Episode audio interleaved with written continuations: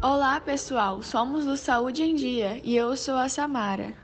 E eu, a Sâmia Maria. E no episódio de hoje, iremos falar um pouco sobre a cólera, que, segundo a OMS, é estimado que exista de 1,4 a 4,3 milhões de casos de cólera no mundo e que de 28 mil a 142 mil pessoas morrem todos os anos devido à doença. Essas são as nossas convidadas de hoje: a médica infectologista Letícia Marques e a historiadora Catarine Câmara.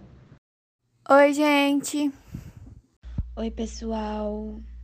A primeira epidemia global, em 1817, matou centenas de milhares de pessoas. Desde então, causa novos ciclos epidêmicos de tempos em tempos. Conte um pouco sobre como ocorreu a primeira pandemia. A cólera é originária da Índia, onde ela é uma doença endêmica, principalmente na região de Bengala. Existem notícias desde 500 a.C., escritas em sânscrito e em grego relatando doenças parecidas com a cólera.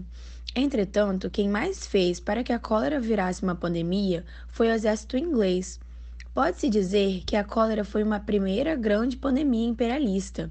Viajando em modernos vapores, os soldados ingleses espalharam a doença a partir da Índia para quase todos os portos que fizeram escala no Oceano Índico até que chegaram às ruas sujas e fedidas de Londres oitocentistas. De Londres, espalhou-se rapidamente por todo o Reino Unido. De lá, o vibrião colérico atingiu toda a Europa e pouco mais tarde as Américas. Desde o início, a população sabia que a cólera era causada pela água contaminada com fezes? Como foi essa descoberta de prevenção? Não. Em 1854, a cólera se espalhou por Londres e diversas pessoas estavam morrendo. As suspeitas eram que os vapores que subiam do chão poderiam estar infectados. Então, um médico sanitarista inglês chamado John Snow analisou a frequência de casos nos diferentes bairros em comparação com o abastecimento de água deles. Percebeu assim evidências de que a captação de água nos rios, perto de onde era despejado o esgoto, resultava em um número maior de casos. Foi a partir daí que foi descoberta que a cólera era causada pelo consumo de água contaminada com fezes humanas. E quais são os sintomas? Os principais são diarreia intensa, cólica e muito enjoo. Como ocorre a prevenção e como ocorre o tratamento? Lavar bem as mãos com água e sabão frequentemente, especialmente depois que a gente sair do banheiro e antes de manipular qualquer tipo de alimento. E, se possível, sempre desinfectar as mãos com álcool.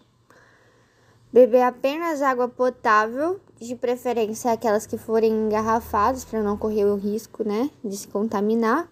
Alimentar de comidas completamente cozidas e quentes Evitar alimentos que se come crus, como peixes e mariscos de qualquer tipo, tipo sushi, essas outras, esses outros tipos. Desconfie de laticínios, incluindo sorvetes, que muitas vezes que pode ser feito com leite e não pasteurizado. Educação de populações em massa em relação a boas higienes em práticas seguras. Hoje em dia a gente sabe, né, que já existem doses de vacina disponível para cólera. Então essa é de longe o que seria uma forma mais eficaz de se prevenir, de evitar esse tipo de infecção. E as vacinas que existem atualmente, elas não são aplicadas rotineiramente na população, por, como se fosse a da gripe, porque essas oferecem proteção relativa e de curta duração e o tratamento é realizado à base de antibióticos, reidratação, suplemento de zinco e entre outros. É importante também lembrar para todo mundo que a desidratação grave provocada pela diarreia pode levar sim o paciente à morte. Então, se tomarem a quantidade de líquido adequada, a maioria das pessoas irão conseguir se recuperar sim, sem maiores dificuldades, mas é importante prevenir em todos os casos. O tratamento imediato para a cólera é essencial para impedir que haja uma maior evolução da doença.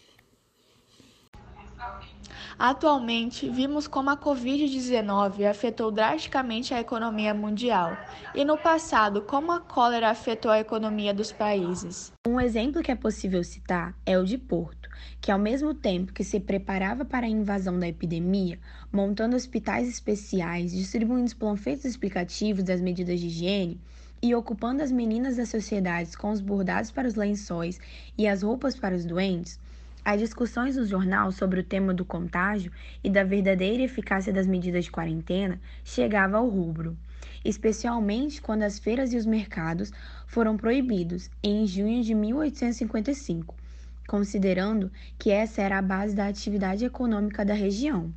Os produtores poderiam ir à falência se não colocassem os seus produtos, o que constituía uma calamidade superior à transmissão do mal, porque o mal resultante é muito maior, aumentado a miséria.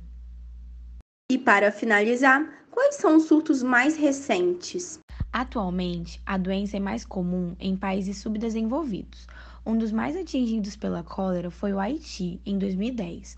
O Brasil já teve vários surtos da doença, principalmente em áreas mais pobres do Nordeste. No Leme, em 2019, mais de 40 mil pessoas morreram devido à enfermidade.